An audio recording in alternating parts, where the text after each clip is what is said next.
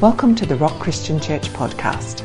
Today's message is Certainty in All the Uncertainty by Pastor Sean Wood. Father, thank you this morning that uh, you are speaking to us all the time, and I just pray that you would open both our ears and our hearts to hear from you this morning. Lord, your word is living and active, and may that be the case inside of each and every one of us, we ask in your wonderful name. Amen. If you'd like to turn in your Bibles to the book of Ecclesiastes, um, we uh, last year I did a series on the book of Ecclesiastes, but today we will run through overview very quickly. But uh, many, many uh, theologians and many scholars and many preachers say, you know what? Uh, Ecclesiastes, uh, 11 chapters of Ecclesiastes isn't worth anything. Don't worry about it. It's, it's just the ramblings of a pessimistic kind of guy. But there's some beautiful, beautiful truth in the book of Ecclesiastes. I love how uh, the writer has unpacked and lifts the lid on some of uh, the things in our lives. We, we live in uncertain times, amen? I mean, we don't like to agree to that, but we do live in uncertain times. We, uh, who knows the. Um, the, the madman in North Korea could push the button on a nuclear bomb tomorrow, and what happens after that, we don't know. Uh, when you've got people leading countries, um, somewhat like uh, we do have, anything could happen tomorrow. And we do live in uncertain times, and uh, people uh, of all ages and all generations for many years have tried to find a certainty in life and I love how the writer of Ecclesiastes exposes that journey. We live in times when people are looking for meaning and purpose in life. So many people of all ages get to a point in their lives when they say, you know what, there has to be more to life than this. And I believe God prompts people to come to that point.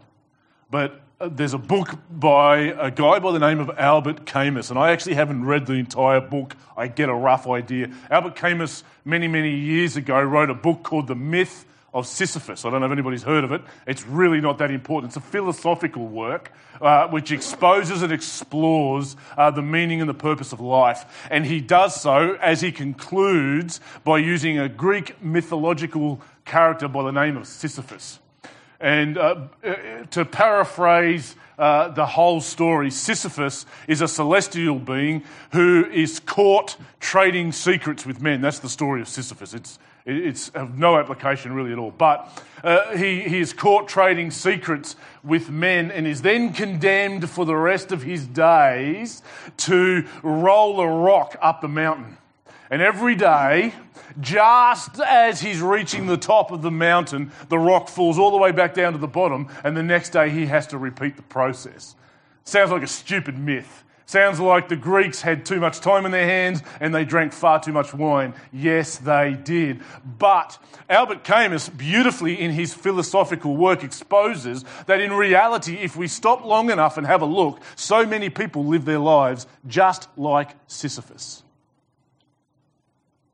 We don't like to lift the lid on this, but Let's have a look at life in general. For most of us here in Australia, we conform to what culture tells us we should do. It's it, the right thing, and living a good life looks like you get up in the morning and you have your Weet-Bix and you go to work. You kiss your wife as you walk out the door. Not this weekend because she's away at, the ladies' retreat, but you kiss your wife as you're walking out the door and you go to work. You come home, you have tea, you watch telly, you go to bed, you get up the next morning and you do all that all over again and you go through your life, and uh, it sounds a little bit like we're pushing a rock uphill. And the next morning when we wake up, we repeat the process. And the next morning when we wake up, we repeat the process. And every single one of us are working towards that golden time, aren't we? We're all looking financial planners have made a business out of this. We're, we're all working towards the time when we reach 65. And these are the golden years when you get to sit back and do whatever you want and, and relax. You've worked hard, enjoy your life. But for many people that get to 65 or 70 years of age, they realize, hang on a second, I'm actually not healthy enough to do what I want to do anyway. And that is, of course, if you're fortunate enough to make it to 65 or 70. And Neil, you're a long way off it, we know, brother, but you'll get there. But the truth of the matter is, so many people like Albert Camus look at our general life here in Western society and everywhere and say, you know what, it just looks like, it just looks like Sisyphus. It looks like every day we just push a rock up the top, and just about when we're about to reach the top, it rolls back down to the bottom and we repeat the process. And if we pause long enough, surely most people got ask the question there's got to be more to life than this. Life has to be about more than this. And the writer of Ecclesiastes is a man by the name of Solomon. Solomon, we all know, was the son of King David. And he is actually, Ecclesiastes is the gathered ones, or Ecclesia is the gathered ones, it's the church. And uh, this is a message by a preacher. It is actually in the exact format of a sermon. It, it starts off with a beginning, it has a great middle. Uh, some people consider that to be ramblings, but then it finishes beautifully. And the conclusion, if, if you get nothing from the book of Ecclesiastes, then at least get the conclusion. But uh, Solomon uh, writes a message that he has for the people.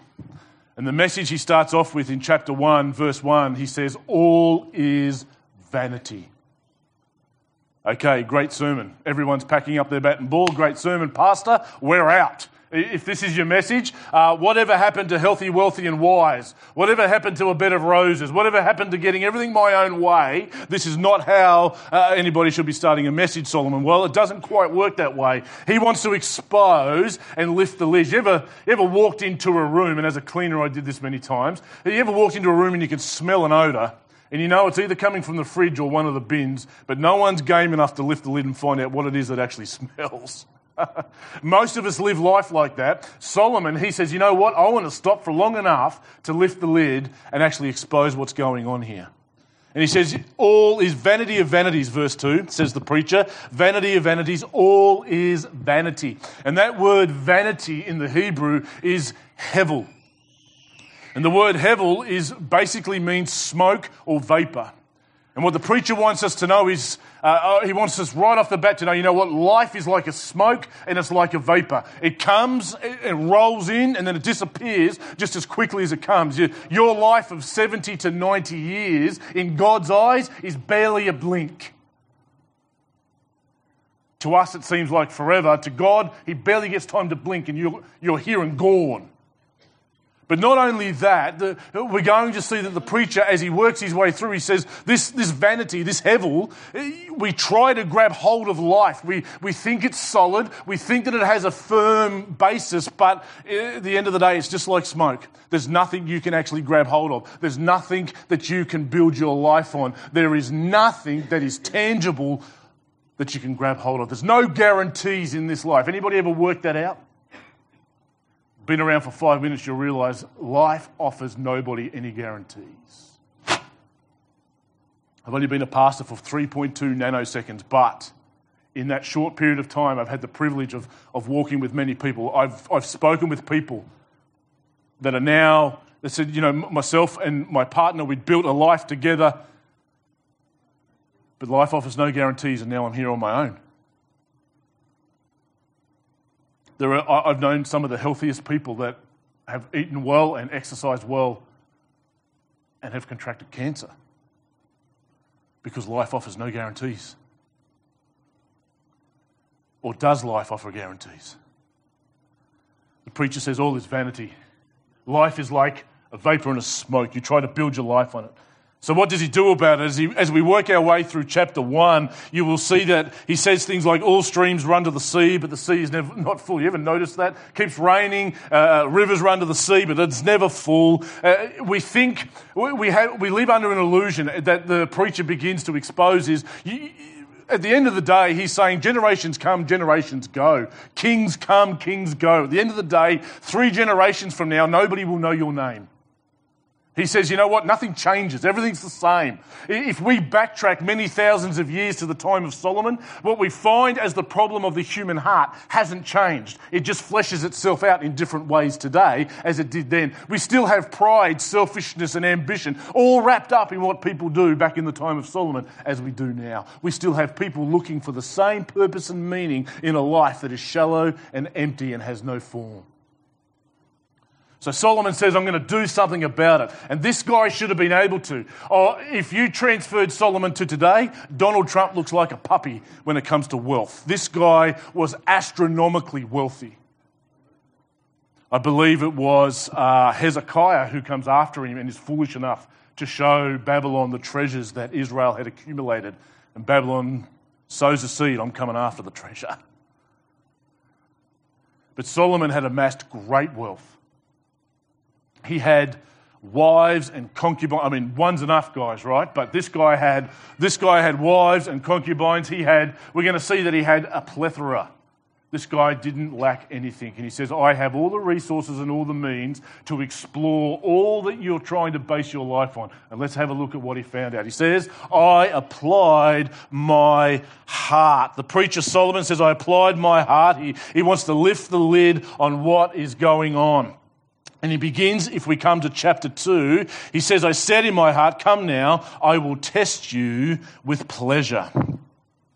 I will test you with pleasure. And as we read through, if I pick it up at verse 4, have a listen to some of the stuff that Solomon has done. He says, I made great works, I built houses and planted vineyards for myself. I made myself gardens and parks and planted in them all kinds of fruit trees. I made myself pools from which to water the forest of growing trees. I bought male and female slaves and had slaves who were born in my house. I had also great possessions of herds and flocks, more than any who had been before me in Jerusalem. I also gathered for myself silver and gold and the treasure of kings and provinces. He had singers, men and women. Have a listen to the list, but have a listen to how often we read the words, I made, I built, I had accumulated.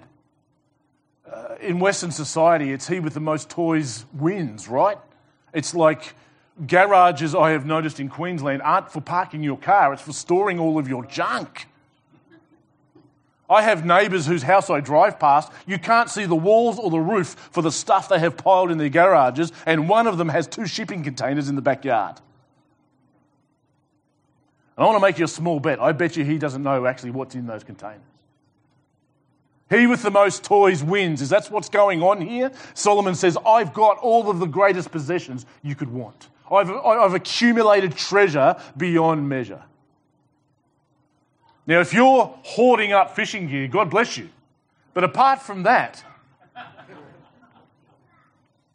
what is it all worth? He says, he says, I've amassed all of this, but he found a dirty, great big secret. He, he, he, he had built the greatest vineyards. He, he had built astronomical buildings. You know, we, we do this the same today. We, we, we all about owning houses and, and what cars we drive and, and what position we hold. This guy had great power. This guy had a reputation that flowed into the countries around him. And so queens from other countries would come and seek wisdom from him. This guy had enormous reputation and social standing, but he found found one thing to be enormously the case with everything of this world. So often, satisfaction is sold separately. What he found is, let's read on. Verse 10 Whatever my eyes desired, I did not keep from them. I kept my heart from no pleasure. For my heart found pleasure in all my toil, and this was my reward for all my toil. Then I considered all that my hands had done and all the toil I had expended in doing it, and behold, he found all was empty. All was vanity. It was a striving after the wind. You ever chased after the wind? Good luck and there was nothing to be gained under the sun. If we jump over to chapter 5, down to verse 10, he says, He who loves money will not be satisfied with money. What Solomon found was, you know what? I've built some of the greatest buildings. I've got all the beautiful gardens. I've got all these slaves doing all of my work, and I found something to be astronomically true. Doesn't matter what I've got, satisfaction is sold separately. They don't actually satisfy.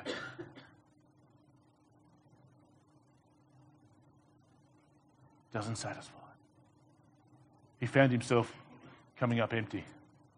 It sounds a little bit like some people I speak to outside of these walls on a daily basis. These guys are like, a lot of people today are turning around going, you know what, I've done quite well in life. And I'm sure some of us even know some of these people. I've done, I call them the up and outs. guys that reach the top of the mountain and go, you know what? The view's not what I thought it was going to be.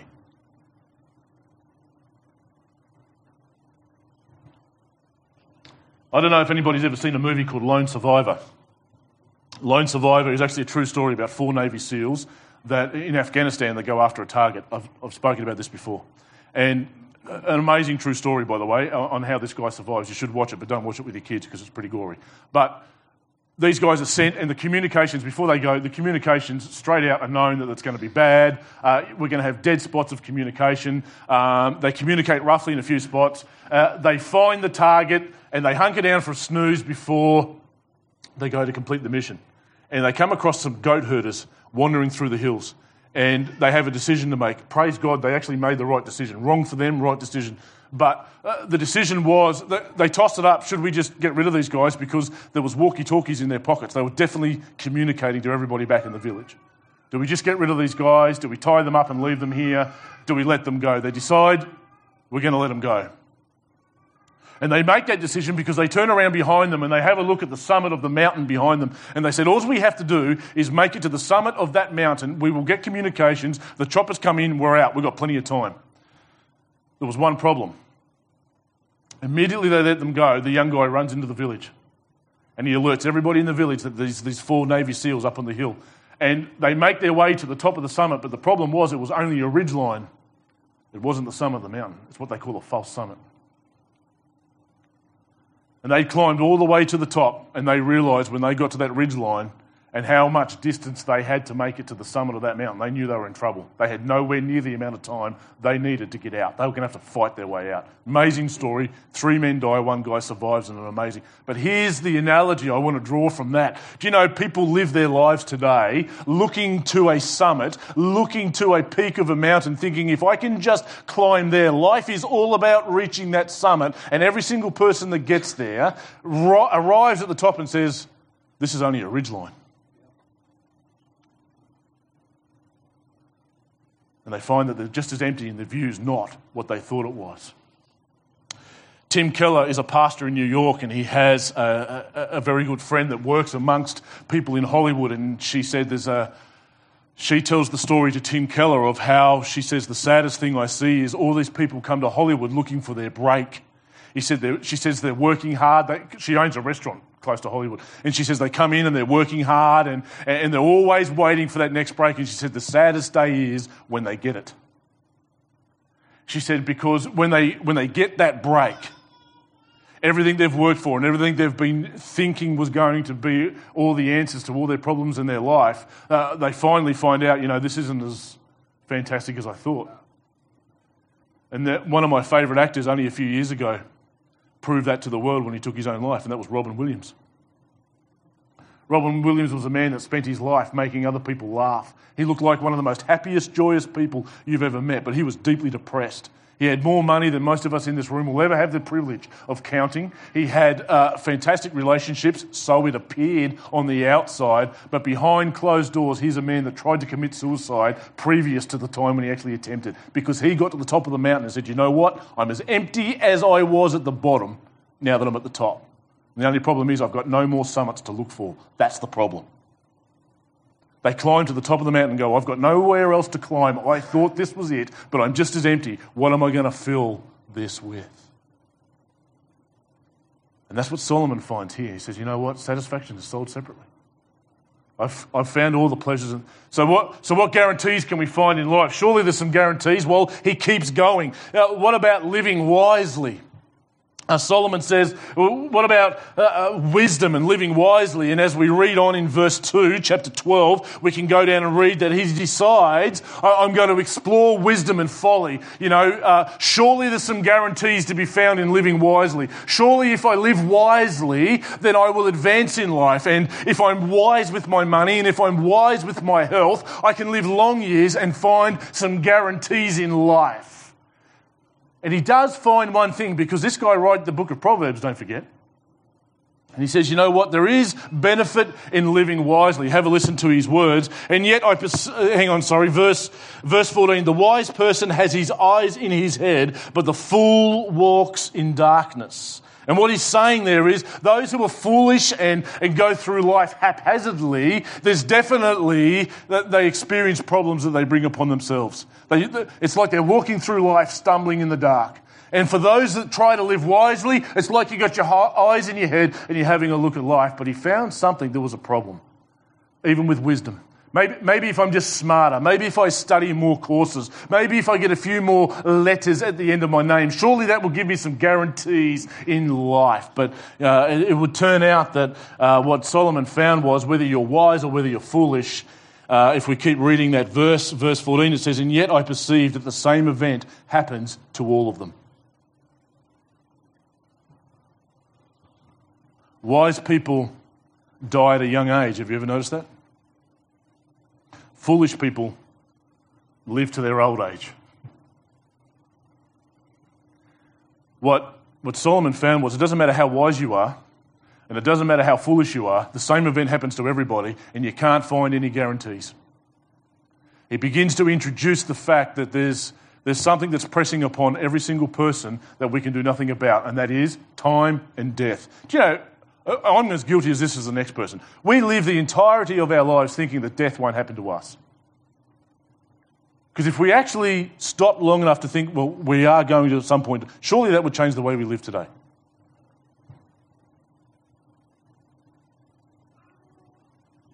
We all think we're going to escape death. I, I, I used to smoke cigarettes. I, I, will confess. I used to love having a cigarette. This is few, quite some years ago now. But uh, I was only sharing with somebody when you're a smoker, you manage to convince yourself you're going to be the only guy that's not going to get lung cancer. It's not going to happen to me. I'm going to be fine. You manage to live your life in this little world. Same with other people with addictions. No, it won't happen to me. I can control it. I'm in charge here. I'm the only one that's going to miss all of the sickness. The evidence and our hospitals tell us something a little bit different. And we live life like these events aren't going to happen to us. But we live in Australia, so surely we can just work harder. Australians are considered to be some of the hardest workers on the planet. I can testify to that, by the way. When I was in the forestry, we had many backpackers. We had guys from Germany, guys from Japan, guys from uh, all over the globe. Uh, great guys, worked hard, except for, uh, don't take this the wrong way if Nicholas is here, except for the French. Man, the French were lazy. And, and all the English people said amen, I know. I, I saw there. yes. No hostility there at all. But even they would say, you guys have got a reputation for being hard workers when they came over and worked with us. And surely we can find, surely we can find all of our identity and, and all of the satisfaction we need in our work. Isn't it interesting how most of us wrap our identities up in what we do? What's the first question? If you meet somebody new, male or female, what's one of the first questions you ask them? What do you do with yourself? What do you do for crust? Well, I'm such and such. And it begins, we begin to understand more about their identity because we understand and we think that all of our identity is wrapped up in what we do. I get some amazing reactions when people ask me that question now. What do you do for a living? I'm a pastor. Okay, thank you. Ta da. But we have a philosophy that says if I work hard, if I, if I build much, then I'll accumulate and I'll have great satisfaction. But Solomon found something even in all of that. It doesn't matter how much you work, it doesn't matter how much wealth you attain, uh, what it is that you're able to build or accumulate. Verse 21, he says, Because sometimes a person who has toiled with wisdom and knowledge and skill must leave everything to be enjoyed by someone who did not toil for it. And if you keep reading, he goes on and says, sometimes it's left to somebody you don't like. And when you're dead, what are you going to do about it? And this is for you, Deb. The message of the vanity of toil, this is for you. There's no meaning or satisfaction to be found in what it, so Solomon says, spend the inheritance, don't. He says, he says, whatever it is that you're building, whatever it is that you're accumulating, go ahead and spend it. And he actually says, What God has given you in this life, we think that we should, we should take a vow of poverty. That's not what Ecclesiastes teaches. That's not what the Bible teaches at all. The message of Ecclesiastes is yes, enjoy what it is that God gives you, but you won't find satisfaction and enjoyment in those things. If you can find all of your satisfaction in God, then enjoy what it is that He gives you. If you have much, God bless you. If you don't have so much, God bless you. Enjoy what it is that God has given to you. That's the message of Ecclesiastes. Spend the inheritance. Don't save it up for the kids. Give it to the church. Did you get that one, Deb? I'll write that one down for you, Dom. As we work our way through, there's a couple other things we need to grab hold of from the book of Ecclesiastes that, uh, that Solomon grabbed hold of as well. And as we come to chapter 3, he found out something, and most of us here might be able to attest to this. You know, life is seasonal. There are, there are seasons in life. And in chapter 3, we see there is a time to be born and a time to die, a time to plant, a time to pluck up what is planted, a time to kill, and a time to heal. What Solomon's trying to teach us is there is a time for everything, and you don't actually have any control over time. You ever tried to press the pause button on life? I just want to press pause for a moment and for, do you know time doesn't stop? You can press pause all you like. I've got wrinkles that I didn't have 20 years ago, which tell me the clock hasn't stopped. Nobody said amen. Praise God for that. But life is rather seasonal, and if we look just to the climate, we have, we have summers, we have autumns, we have winters, and we have springs, and so we do in our own life as well.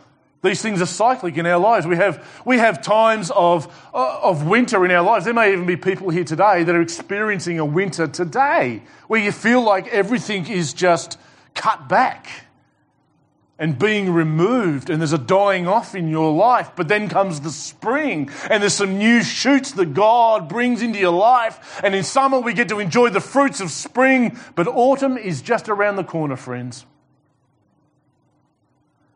And again, it goes around, and sometimes it goes around quicker for us than it does for others, sometimes it doesn't. But life is very seasonal. And we have no control over time. Time will tick along. You will age. I know it's only a number for us to keep a record of how many candles to put on your cake, but you will age. Life is seasonal, so you've got to embrace it. But I love what else and I think the entire book of Ecclesiastes actually hinges on this verse. If we come down to chapter 3, verse 11, he says, He has made everything beautiful in its time. Also, He has put eternity into man's heart. That's a beautiful, beautiful, profound verse because what the preacher is now saying is uh, as he has explored pleasure and as he has explored wisdom and as he has explored all that we do with work and all the treasure that we could accumulate, he says, You guys are trying to base your life uh, and satisfy an inner longing that you will not satisfy until you meet God. Because he says, God has put eternity in everybody's heart. Blaise Pascal, a 16th century mathematician, so mass is worth something for those. But he was also an apologist. Said some of the most beautiful words. He says, We all have within us a God shaped hole in our hearts, which we try to cram full of everything else.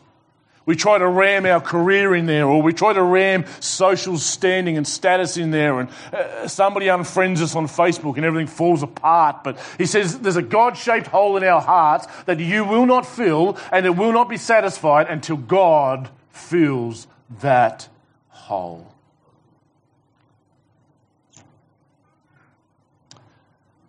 I meet people every day that are hungry. And every male in this room should put their hand up and agree to this. But have you ever got up in the middle of the night, walked out to the kitchen and grabbed a glass of milk and opened the fridge and stood there and thought, I'm hungry, but I don't know what I want to eat? And you stand there and you look at a fridge full of food, and you know inside of yourself, I'm hungry and there's a longing, but I don't know what it is on these shelves that I want. You know what Solomon's doing here in the book of Ecclesiastes? He says, You know what, guys? I'm going to open the fridge for you and I'm going to sample everything on the shelves. And that's what he's done. And now he's saying everything you're trying to, to fill that hunger and that longing with. He said, There's only one thing. He said, It's not on the shelves, it's actually the fridge.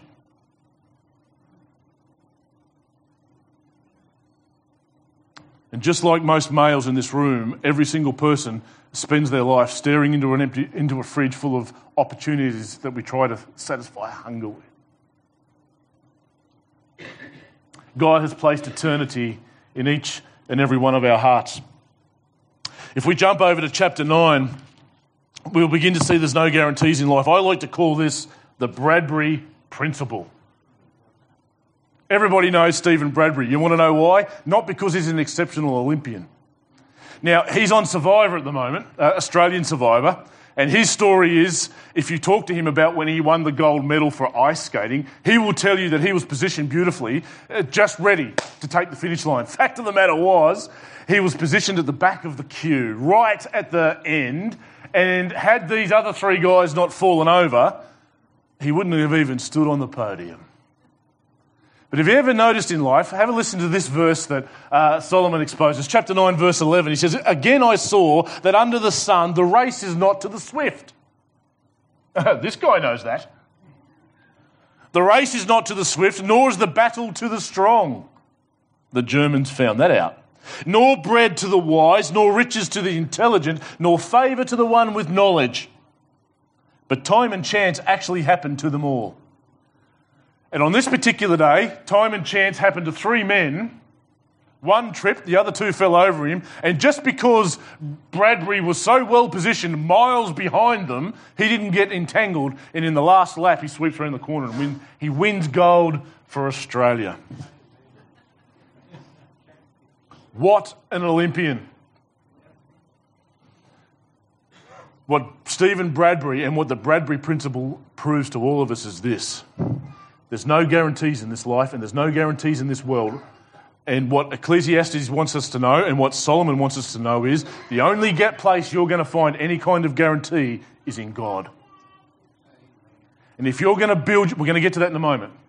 We're going to, we're going to get to the conclusion in a moment. He says, if you're going to build your life, don't build it on being an exceptional Olympian, because chances are you're not.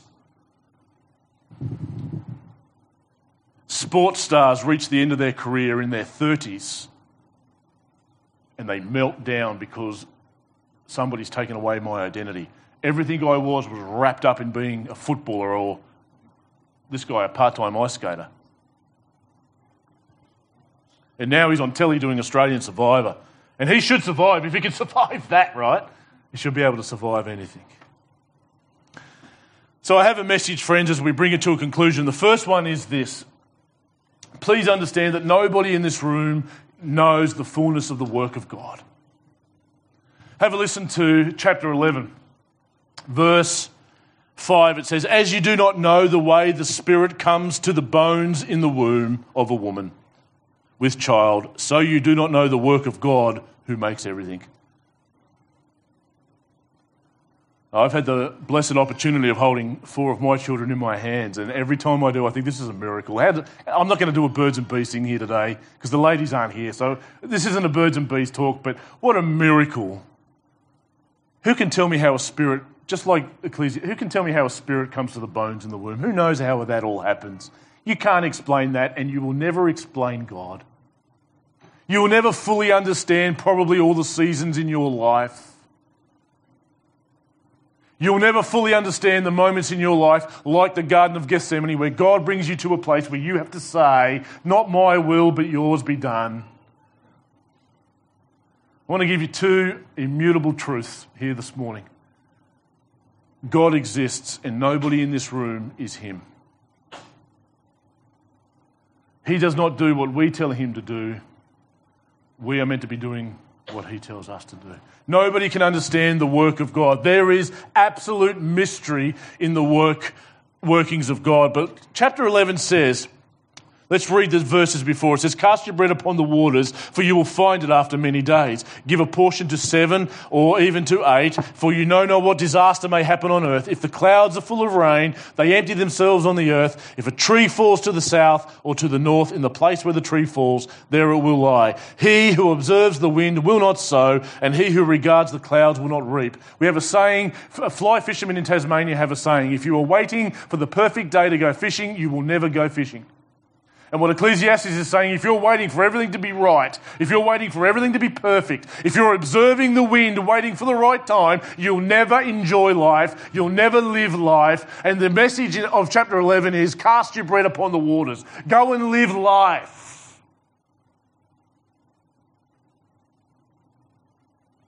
And trust that God has everything in control. But here's the end of the matter. And we've briefly ran our way through the book of Ecclesiastes, but the, the end of the matter is found in chapter 12, verse 13. He says, The end of the matter after all has been heard. We've heard about how there is vanity in so many areas of life. We have heard how there's no guarantees in life. And now we can scream out to the preacher, What are we supposed to do? He says, Well, the end of the matter has after all has been heard, fear God and keep his commandments. For this is the whole duty of man. Verse 14, very important part of this conclusion. For God will bring every deed into judgment with every secret thing, whether good or evil. And so many people, I hear Christian people saying, We've escaped judgment, brother. We're, we're good. And yes, you have. And yes, you will be in eternity, but you will stand before the Creator and give an account. Every single person will give an account. Billy Graham will give an account to God. Adolf Hitler will give an account to God. Uh, the consequences of that will be vastly different for those two people, I assure you. But what God has entrusted and given to us, we will stand before Him and give an account. So the sum and the total matter of all things is this, says Solomon fear God and keep His commandments. Live in a relationship with God. And fear God is not uh, afraid of the dark kind of hiding from God. Uh, I, have said this before, it's a reverential respect, it's, it's, it's a posture of life. Uh, the best way to describe it is uh, when, you, when you hold a baby in your hands, for example, let's use that example. Who knows that you're very careful with how you hold the baby and you, you're very particular because why? Not because the baby has the potential to hurt you, but because you have the potential to hurt the child. It changes the way you treat that baby. And so, what Solomon is saying is fearing God looks like a posture of life where it changes the way you treat God.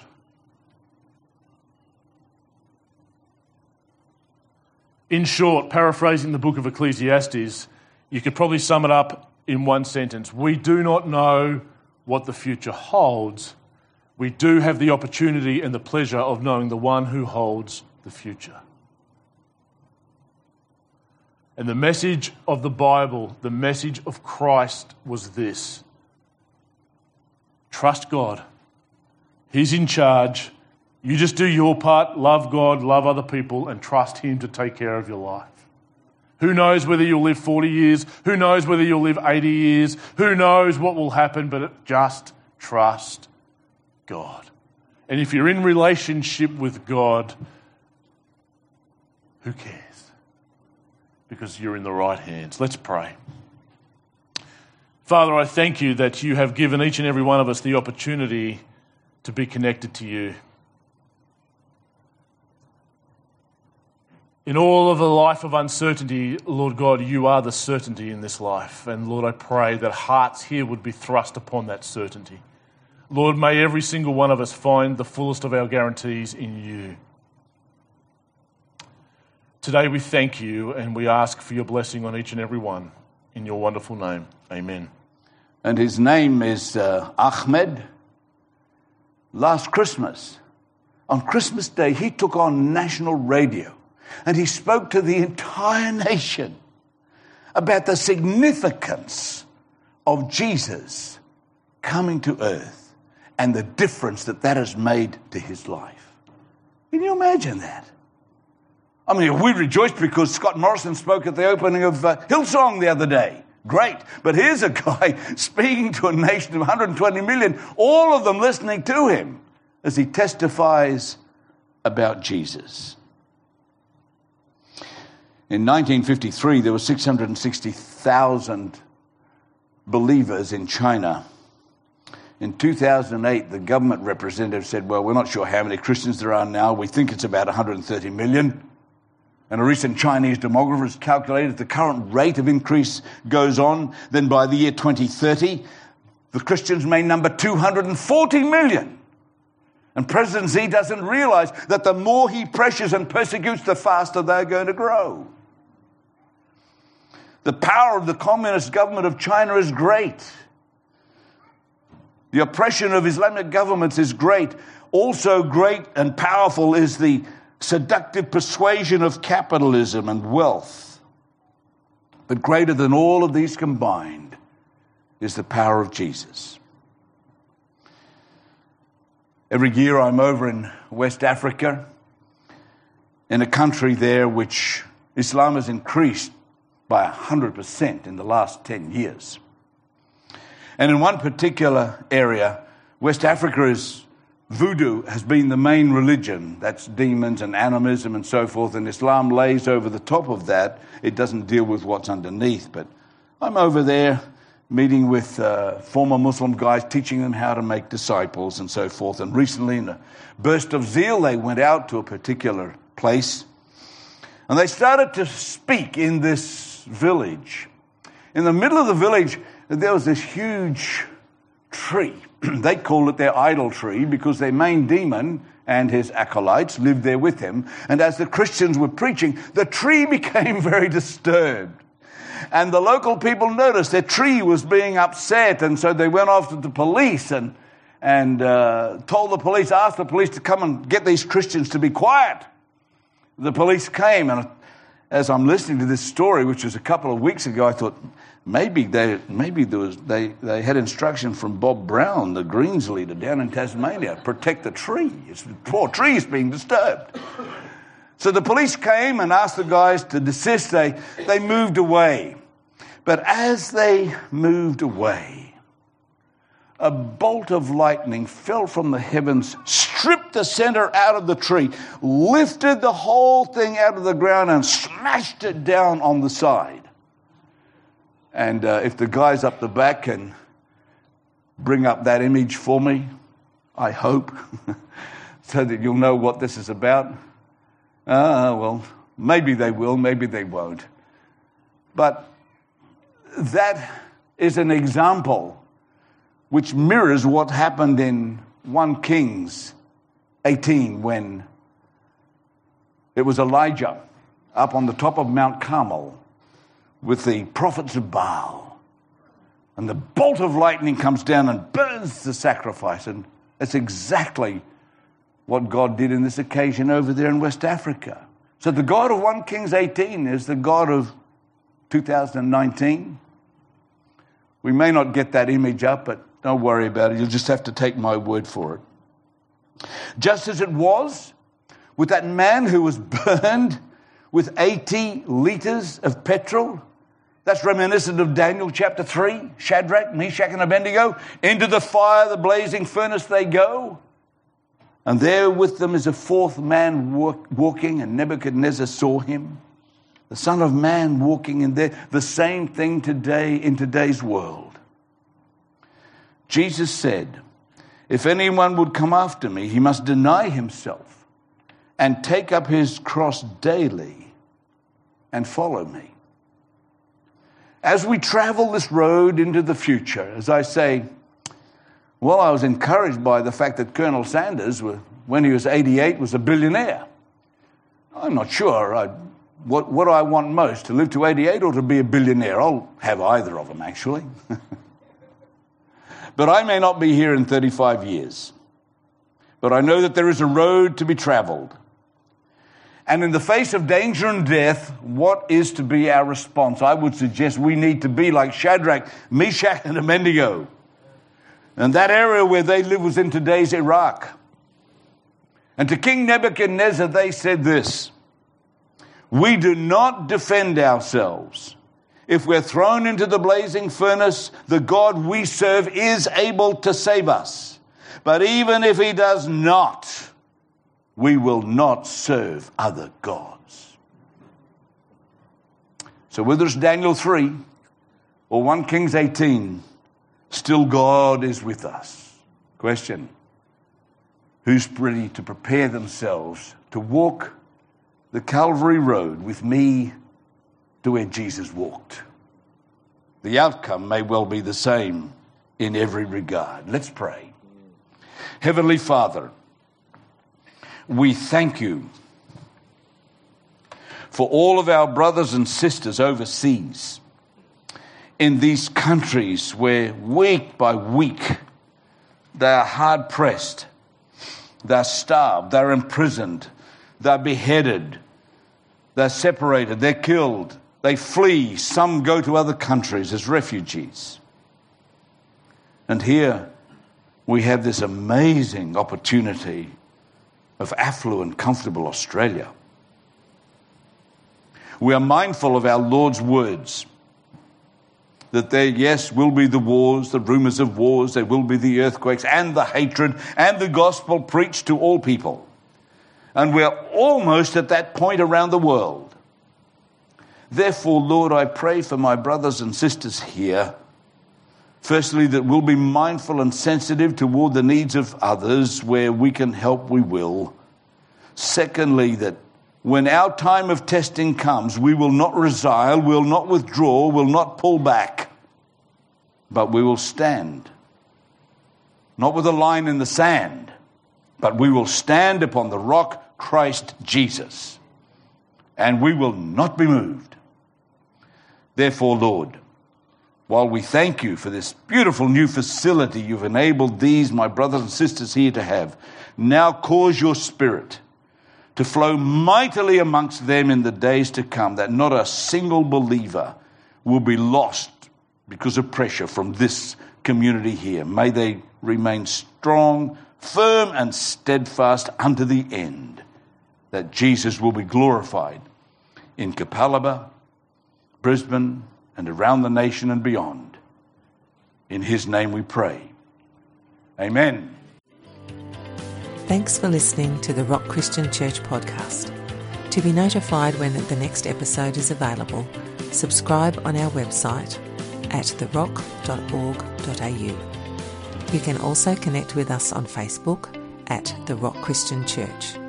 We hope you have been blessed today and we look forward to you joining us for our next episode.